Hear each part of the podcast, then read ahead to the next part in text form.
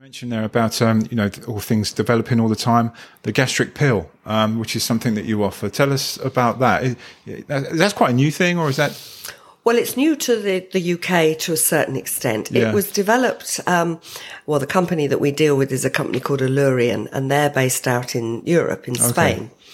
And what it is, is it, as it says, it is a pill Yeah. that somebody swallows, a potential patient, if they're suitable Okay, for it. right. And that means, you know, they do have to reach a certain criteria before they would just be offered that treatment. right okay And it's really for people who have got a problem with um, eating um, and what they intake. Right, okay. Mm-hmm. So their BMI, which is their body mass index, needs to be a certain level.